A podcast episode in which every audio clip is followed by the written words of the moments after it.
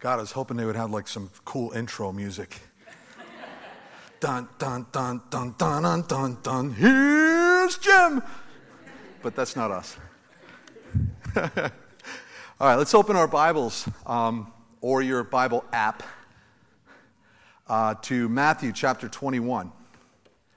Matthew chapter 21. Uh, a couple weeks ago, Pastor Steve launched a series that we'll be walking through, as he said, uh, through the parables of Jesus. And a parable, for those who are wondering, what's a parable? Um, a parable is defined as a simple story used to illustrate a moral or spiritual lesson. And it was probably the favorite teaching tool of Jesus.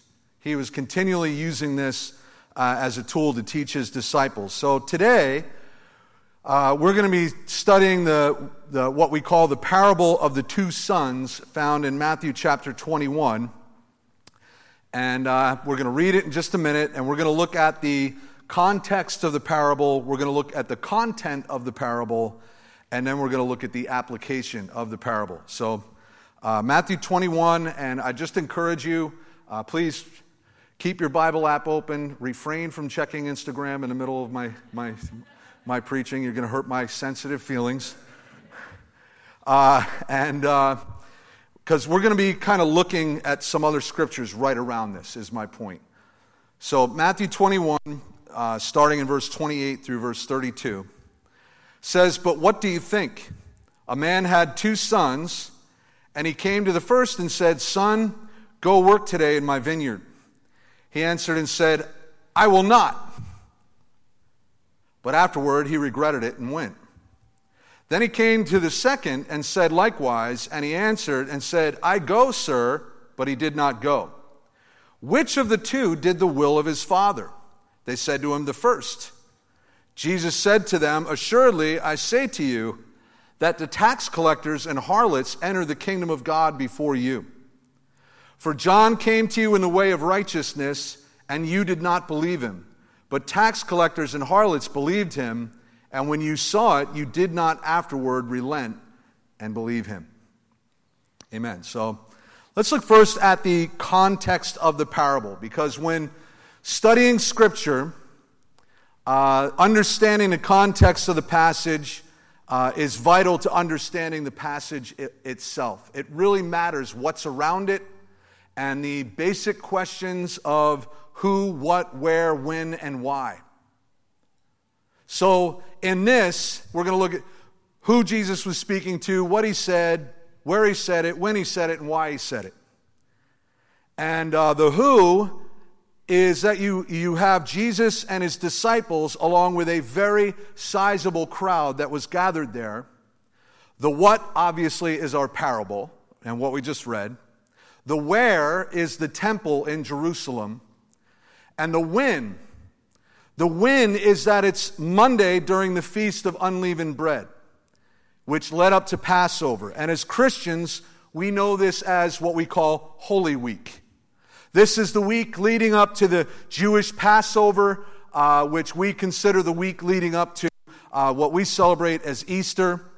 Uh, as Christians, we know uh, that uh, the day before was the uh, what, what we refer to as the Palm Sunday or the triumph, triumphal entry of Jesus into the city to celebrate the feast. So, what about the why of the parable? The parable of the two sons is spoken in direct response and flows out of what immediately precedes it. So, we want to look at what precedes it, what sets the stage, what set this particular teaching up at this particular time. So let's turn back and read from uh, uh, the same chapter, chapter 21.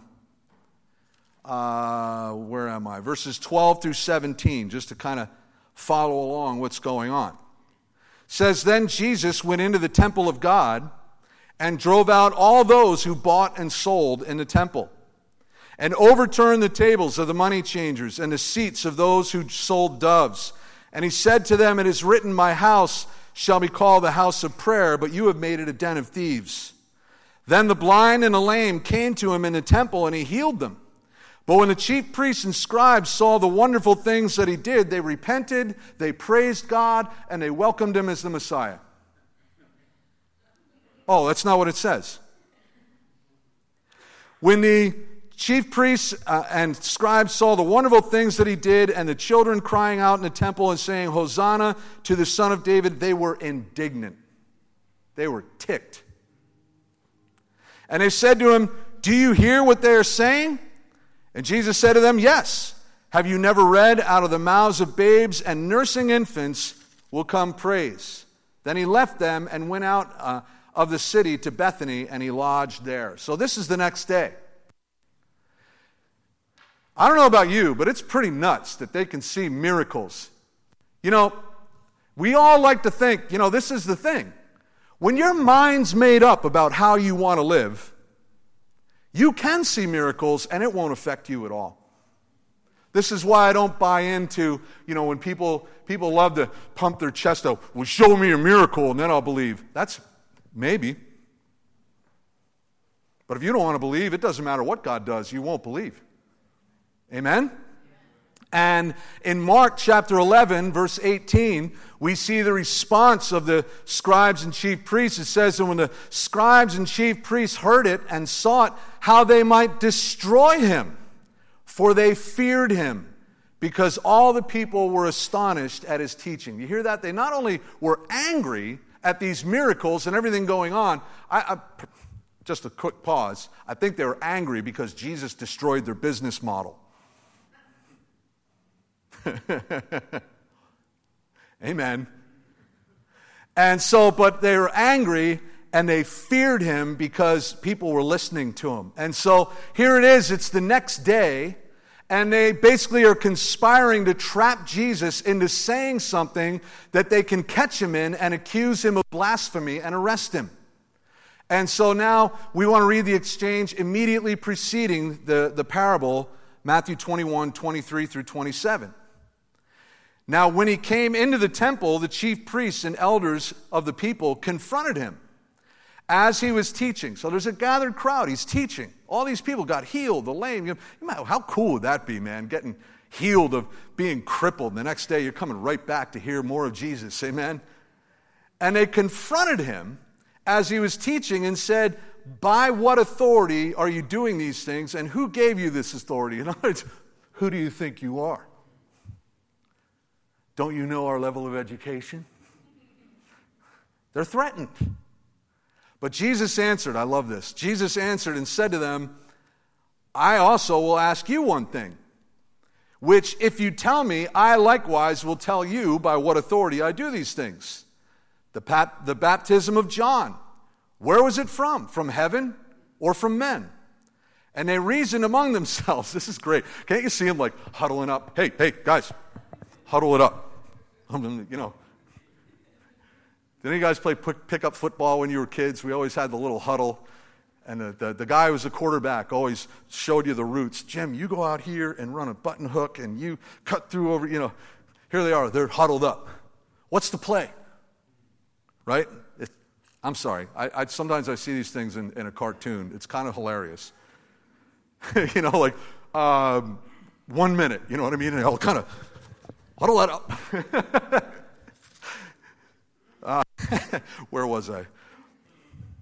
Uh, verse 25, it says, And they reasoned among themselves, saying, If we say from heaven, he will say to us, Why then did you not believe him? Because John clearly said Jesus is the Lamb of God, he's the Messiah. So if they acknowledge John's baptism, they have to acknowledge that Jesus is the Messiah. But if we say from men, we fear the multitude for all count John as a prophet. So they answered Jesus and said, We don't know. And he said to them, Neither will I tell you by what authority I do these things. And then he turns the tables. But what do you say? What do you think? And along comes this parable. And so, this, uh, this phrase, what do you think, is a transitional phrase, and our parable is a direct outflow from what we just read. And Jesus not only stumps these men in response to their question, now he's going on the offensive. Jesus was not always diplomatic. Now, we don't know what tone of voice he said this in, but what he said, and then the next parable, which one of the other guys will probably teach, is even harder. and Jesus not only stumps them, but in doing so, uh, with, with this parable that we just read, he is rebuking the chief priests and the elders, and he's teaching the gathered disciples and the crowd. And this is the context, if you will, of our parable. So now let's look, secondly, at the content of our parable. We're going to break down the characters. The man in the parable, a man had two sons. That man is obviously God, correct? Says that man had a vineyard. Historically, everyone gathered there would immediately understand that this vineyard is referring to the nation of Israel, the kingdom of God, and the work of God in the earth. Listen to Isaiah chapter 5, verse 1. Now let me sing to my well beloved a song of my beloved regarding his vineyard. My well beloved has a vineyard on a very fruitful hill. That vineyard being uh, the people of Israel, the hill being Jerusalem. They understood this. Even at the entrance to the temple, there was a beautiful carving of a vine and grapes. Psalm 80, verses 8 and 9. You have brought a vine out of Egypt, you have cast out the nations and planted it, you prepared room for it and caused it to take deep root, and it filled the land. Um, so now, more currently, we can understand the vineyard to also represent for us the church and the kingdom of God in the earth. So now this man had a vineyard. He had two sons. Historically, again, this would be the Israelites, the sons. These are the descendants of Abraham, Isaac, and Jacob, who were heirs to God's covenant uh, with their forefathers. More currently, for you and me, this would be us as believers professing faith in Jesus, wouldn't it? John chapter 1, or uh, verses 10 through 12. He was in the world, and the world was made through him, and the world did not know him. He came to his own, and his own did not receive him. This is what we're reading. But as many as received him, to them he gave the right to become children of God to those who believe on his name. How many here believe on his name? are trusting in Jesus, then you are a son or daughter of the Most High God. And so, finally, we see the work go work in my vineyard. Both historically and currently, this represents the will and the purpose of God for our lives. God has a role for you to play uh, in His vineyard, doesn't He? Both in the kingdom and in the church. I, I want to add, you know, uh, God has a role for us right here, right, right here. Amen. Has a place for us if we're willing to find it. All right, so we have the content of the parable. I'm, I'm going to, so I don't make Brother Bob mad at me, I'm going to keep moving along here. Although he already, I think he left. All right, so let's look at the application of the parable and really let, this, this is where we're really going. As stated earlier, when studying the parables, it's important to consider what he was teaching and addressing in that historical moment. What was he saying to the people right there in that moment? How did they understand this? And then we extrapolate it into what can this teach us today? So let's think about the historical moment because as we already saw, this parable flows from Jesus' earlier question about John the Baptist, doesn't he? Basically, he's putting the, the, the, chief priests and the religious leaders there right on the spot because, and they knew it. Like if they said, hey, John the ba- John's baptism was from God, they're, they're going to have to acknowledge what John preached about Jesus. They don't want to do that, but they didn't want to say otherwise, nope, that wasn't God because, you know, they got this gathered crowd there. A lot of that crowd gathered there probably was baptized by John. Are you with me here?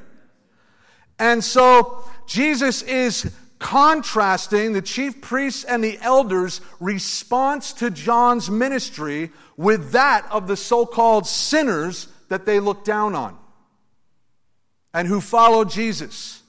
If we go through the gospel accounts of John the Baptist's ministry, we do not see these religious leaders actually getting baptized, do we?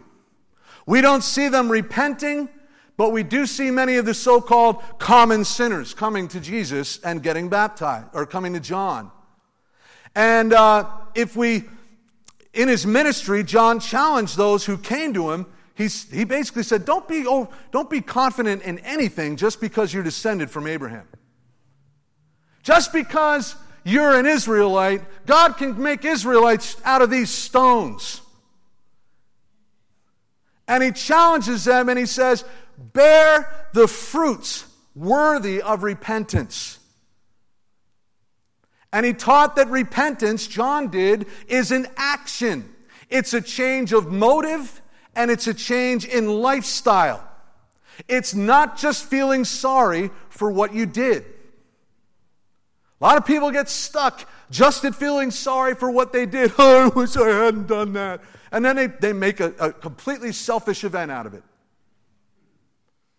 They want to hurt other people and then cry, Poor, poor, pitiful me, I'm such a terrible person. And feel sorry for me because I'm a terrible person. Uh oh. John taught no. He said, he challenged them and he said, no, repent, repentance grows certain fruit. Are you with me here?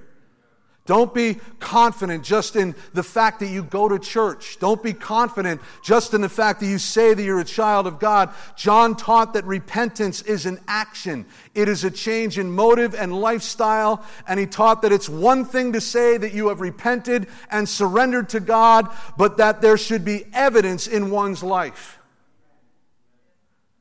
There should be genuine love. There should be justice, compassion, integrity. You know, there's an old thing that the church doesn't really practice anymore, and that's called making amends.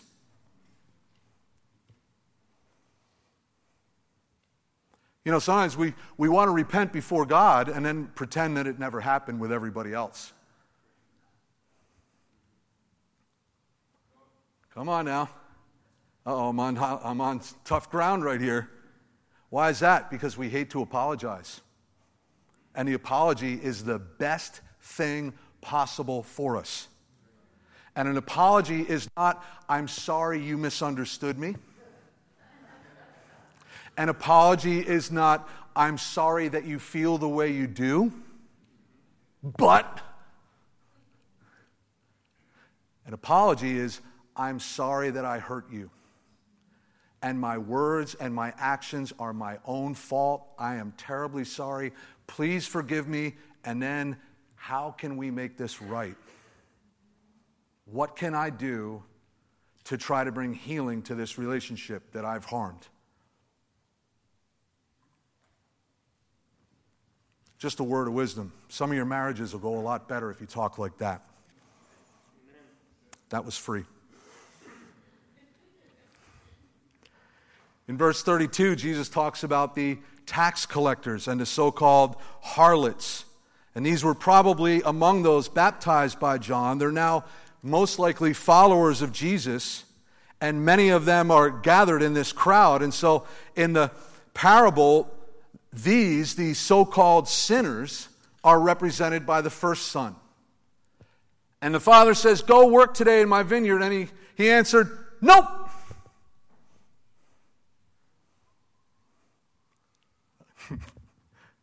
Sometimes it's, Nope. Sometimes it's even a hell no. what did I just say? Are any of the rest of you human like I am?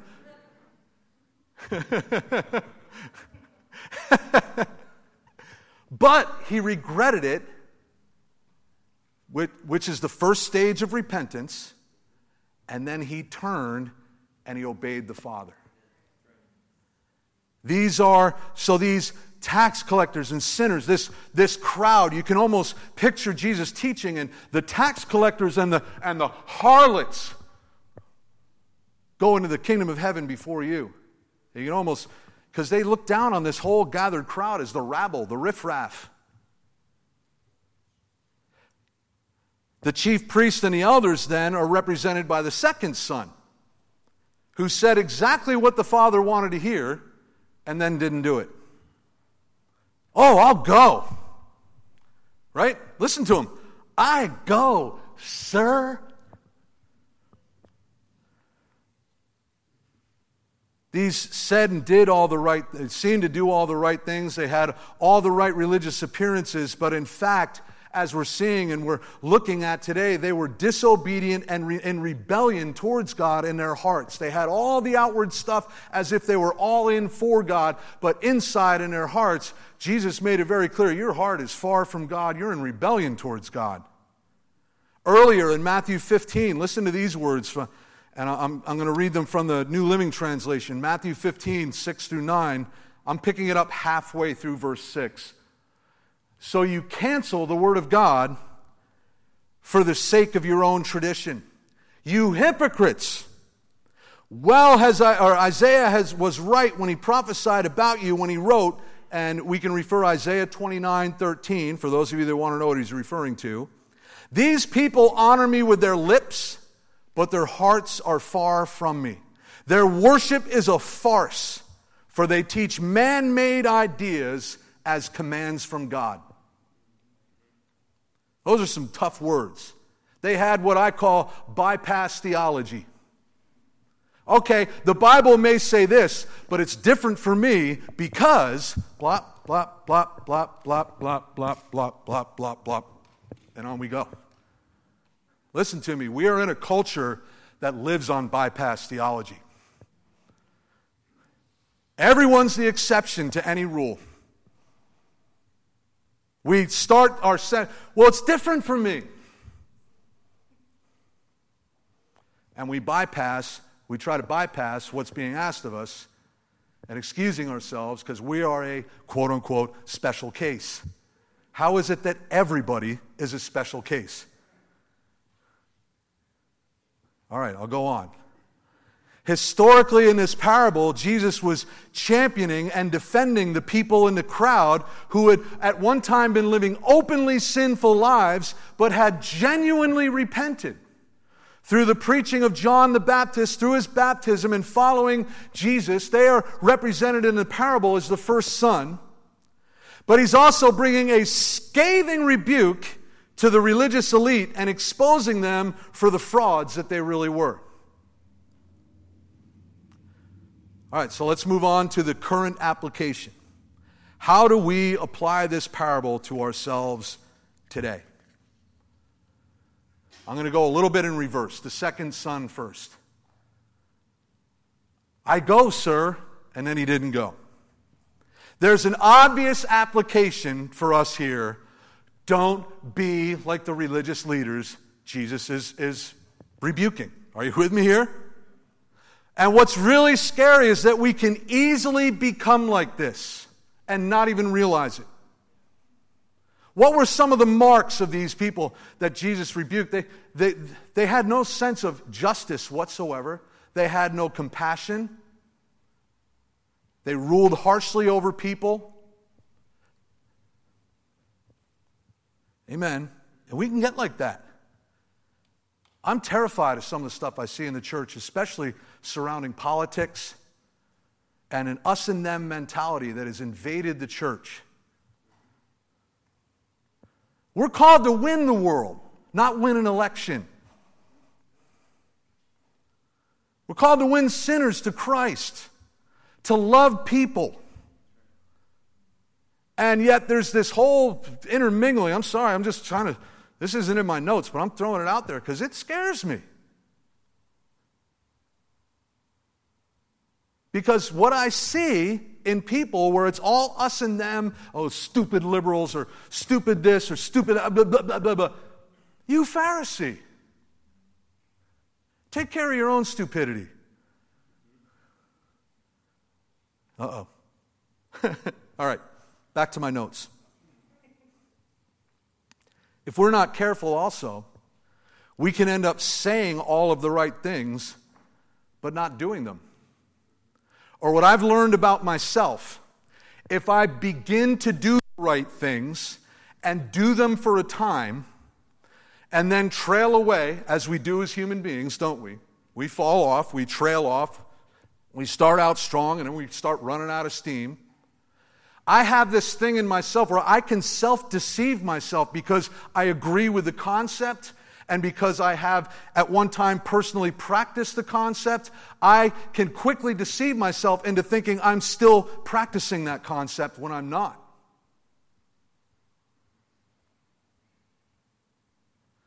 So, you know, the practical application here regarding the second son is are we guarding our hearts and are we taking an honest look at ourselves?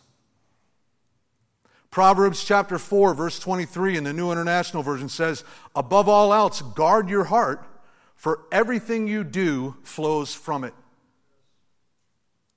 That word guard is like you have to be a sentinel over your own heart and be looking at your motives and be looking at your actions. The Bible calls us to self examination. Doesn't call us to self obsession. Let me clarify that. Well, enough about myself. What do you think of me? It's not a call to self obsession, but it is a call to self examination. Check your ideas and your words against your actual actions.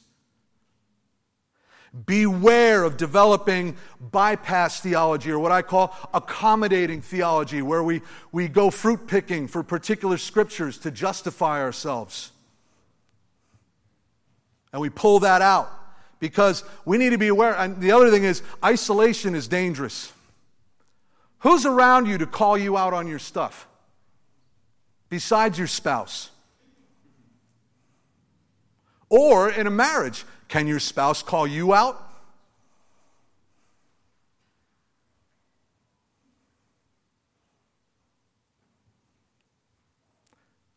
You know, something I see that drives me crazy is that in the media, men are all buffoons and women are all smart.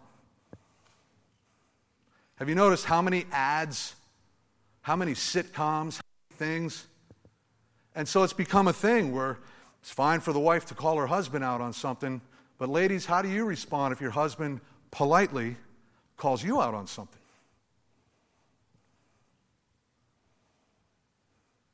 Is he supposed to just listen and you're allowed to go to war?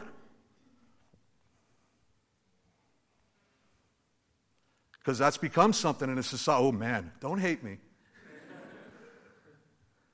Do you have friends who can call you out? Are you involved with a small group of people that can challenge you to accountability? Or are you just off on your own? Because there's danger in just being off on your own. We know the scripture Satan goes about like a roaring lion, seeking whom he may devour. We know that lions hunt the ones apart from the rest of the herd. There's also a more subtle application to the second son, and that is you want to beware of developing a passive aggressive relationship with God. Anyone know what passive, passive aggression is? The Mayo Clinic defines passive aggression as passive aggressive behavior is a pattern of indirectly expressing negative feelings instead of openly addressing them. There's a disconnect between what a person who exhibits passive aggressive behavior says and what he or she does. You want a perfect example of passive aggressive behavior? It's that son who says, I'll go, sir, and had no intention of ever going. If you have more than one child, one of those kids is going to be passive aggressive. They're going to learn to avoid conflict they're going to learn to avoid you being uh, uh, upset with them by telling you what you want to hear and then not doing it. And we can get that way towards God, can't we? This is what's scary. You know, there's sins of commission, and those are the things that you do that God is not pleased with. And then there are sins of omission. And those are the things you don't do that God has been challenging you to do. And if we're not careful, we end up passive aggressive towards God. Yes, Lord, we're in church. Tears flowing. Yes, Lord, Oh, I'll go, I'll do it. And Monday, it's just life like usual. All right, let's think about the first son. Boy, it's quiet in here. The first son is a case study in what real obedience to God sometimes actually looks like. Now, look, if every time God speaks to you and you're no, you examine your heart. okay? But let's be human here. We're not always open to what God wants to deal with us to do, are we? Sometimes we are exactly like this first son. Nope. In fact, hell no. Not for me. Not going to do it. All I can think of is that, uh, I'm sorry, the old Bugs Bunny cartoon. We got any Bugs Bunny fans? Anyone remember the little vulture going, nope, nope, nope, nope, nope, nope. No, no, no, no, no. And the mama eagle kicks him out of the nest. And he's flying through the air, falling to the ground, going, no, no, no, no, no, no. That's us sometimes. And all of a sudden you realize, I better start flying because I'm falling.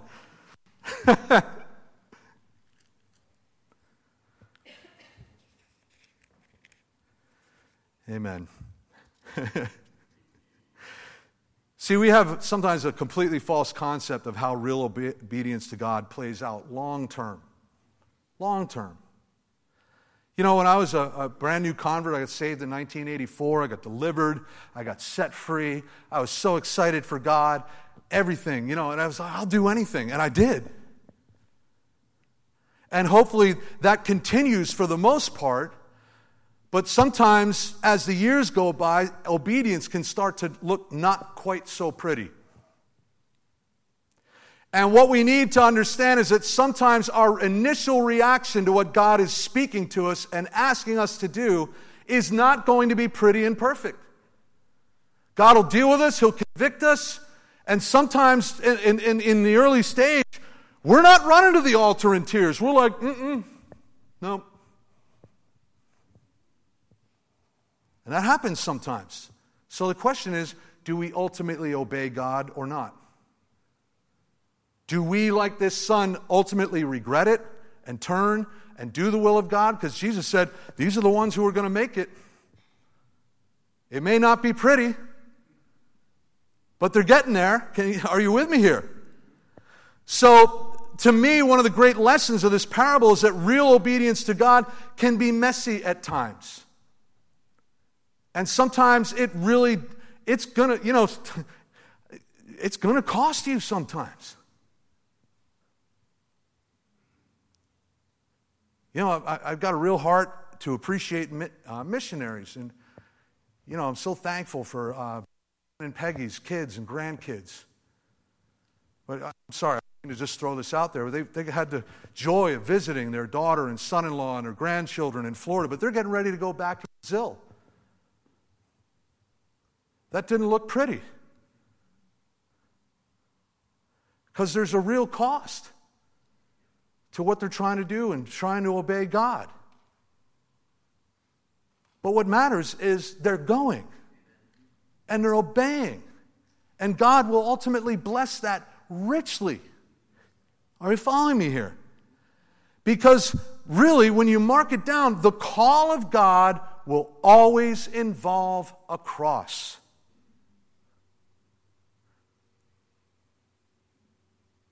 God is going to ask you to crucify self will to do His will. Mark chapter 8, 34 through 37, the New Living Translation. Then, calling the crowd to join his disciples, he said, If any of you wants to be my follower, you must give up your own way, take up your cross, and follow me. If you try to hang on to your life, you will lose it. But if you give up your life for my sake and the sake of the good news, you will save it.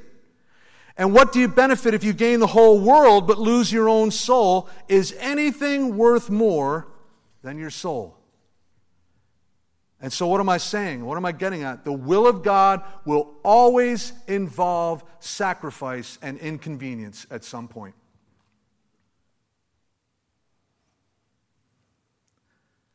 At some point, His will is going to cross your will. And don't be surprised and don't be discouraged if your first response to that, to the Father's call, is nope. Or the other issue is long term sacrifice. We're great at starting and we're terrible at finishing. Amen. And why is it? Well, when, when you start, it's like, oh, this is great. I'm obeying the Lord. Woo! Well, let's get a couple years down the road. How's it feel now? Boy, there's other stuff I'd prefer to be doing right now. And then we get mired down. Oh, God, I'm terrible. I'm going to hell. I swear, some weeks I tell myself I'm probably going to hell about a thousand times. can, we, can we just be real? Please. We have this thing that obedience is always a peppermint patty moment. Some of you are old enough to remember the old York peppermint patty ads. When I bite into a York peppermint patty, I feel a cool breeze, right? Remember that? Us, we got this idea that obedience is always when the Lord speaks to me. I felt a rushing mighty wind. I felt the cloven tongues of fire. I said, Yes, Lord. It's not always like that. Sometimes it is, and it's great. Praise God for that. But sometimes it's more like this son. Nope. My, what, I want, what I'm trying to do is just encourage you don't get stuck there if your initial reaction isn't great. Because that, that's the next thing. The enemy comes in and accuses you. Your own mind begins to accuse you. Look at you. You call yourself a Christian. Look at your attitude. Your attitude stinks. And sometimes I, I, I just respond, Yep, devil, you're right, but I'm going to try to obey God anyway and believe Him to change my heart along the way. And He does. So sometimes there's a process. We have a bad initial reaction, we have regret, like this son, and then repentance and obedience. And I've already brought out regret is not the same as repentance, it's the first stage of repentance. And we don't know for sure what this second son's whole thought process was like. We don't, you know, Jesus doesn't break it all down. So I'm just putting forth a guess at, okay? But I know how it works for me when I run into this, and so I'll just share what's my usual process, and it usually involves what am I doing? Why am I behaving like this? Right? Then for me, there's usually a, a, a good amount of beating myself up. Anyone else here beat yourself up a lot? I, I don't need you to come beat on me because I beat on myself very well. Thank you very much. I'm hard enough on myself, with, with you know. But I'm going to just guess that probably what began to take hold was, you know, the Father has always been so good to me. He's always loved me. He's always been there for me. Even at my worst, He's been there for me and loved me. That vineyard, I'm going to inherit it from Him one day. He's not just calling me to go work so He can get my work, He's calling me to invest in my own future with Him. But it's mainly that bit God's been so good to me. I want to follow Him. That's where we ultimately want to land. Why do we obey God? We don't obey, you know, if you're just always obeying God, you're fearful of getting dropped into the pits of hell. God help you, but you can't, you can't live there and you can't stay there. If you're just always obeying God out of guilt or this, that, but, you know, thankfully at some point you come around and you obey God because He loves you. God loves me so much. Where would I be if it wasn't for Jesus. You ever really think about that? And if you think you were going to become a rock star or you were going to become some big business person, you know, that's the lie of the enemy, too. Oh, yeah, you know, you, you sacrificed everything for Jesus. If you, if you weren't serving him, you'd, you'd be a billionaire by now. You'd be challenging Elon Musk, bidding out for Twitter. You'd be a, you'd be a basketball star. You'd be, you know, you'd be a star dancer. but the fact is, a lot of us were not going in a good direction when Jesus met us. And we weren't going to go in a good direction. He saved us from a lot. He's been good to us. He's preserved us. Especially you serve God long term, it kind of turns into, man, He has just kept me in ways I didn't even know He was keeping me. He's been so good to me. I want to obey Him. I think that's ultimately what turned the heart of this particular son in the parable. And it's okay if your initial reaction isn't so great. If you wrestle with what it's going to cost you to obey God, guess what? You're human. If you would not have picked or chosen what God is inspiring you to do, if it doesn't feel natural to you,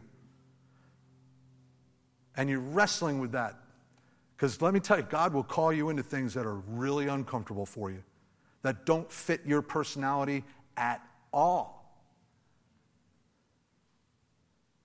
And you'll have you'll be like Moses. Moses is a great example, wasn't he?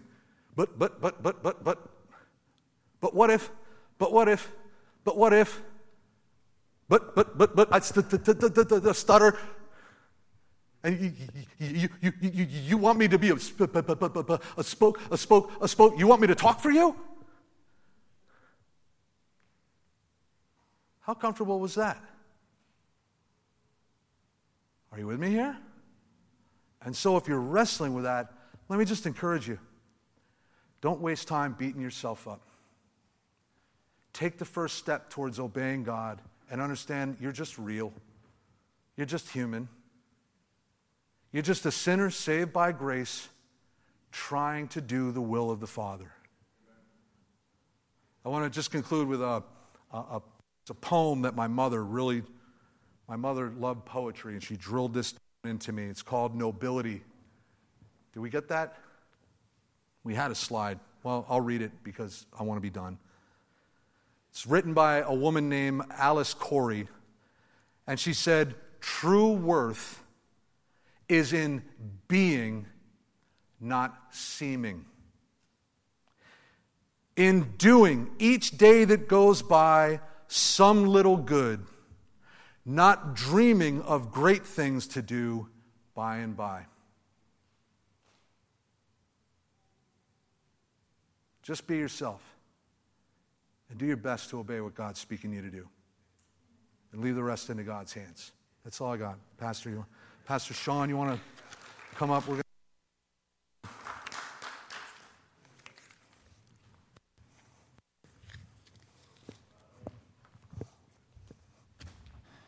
Thank you, Jim. Uh, yeah, you need that. Um, we thought appropriate this morning, and I, I, know we're a little longer than we normally are, but it's okay when, when God is speaking and ministering. So they're going to sing a song uh, this morning, and I thought it was really appropriate because as Jim was preaching, a couple of things came to my, my mind. Um, one was this that when God speaks and He asks us to do something, oftentimes it's going to be uncomfortable, right? We're not going to want to. Um, we're not going to want to respond. Second of all, Jesus, at the end of his famous Sermon on the Mount, he said, uh, Those who hear my words and put them into action are like a person who builds their house on a rock. Those who hear my words and don't put them into action are like those who build their house on the sand and the storms come. And so Jesus really says, hey, it's not enough to just hear my words and believe them. You have to hear my words and put them into action.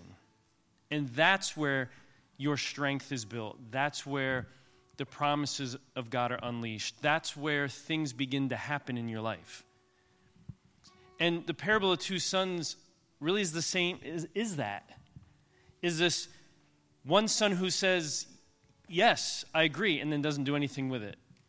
And then one son who's like, No, no, no, no, no. I'm not doing that. That's uncomfortable. That's not me. That's whatever. Okay, I'll come. I'll do it. It's those who put in action who, who didn't. So this morning they're gonna they're gonna sing um, the song "Oh Come to the Altar." Is that right? And I want to challenge you to be uncomfortable this morning. And if God spoke to you this morning, if something challenged you, to just come to the altar.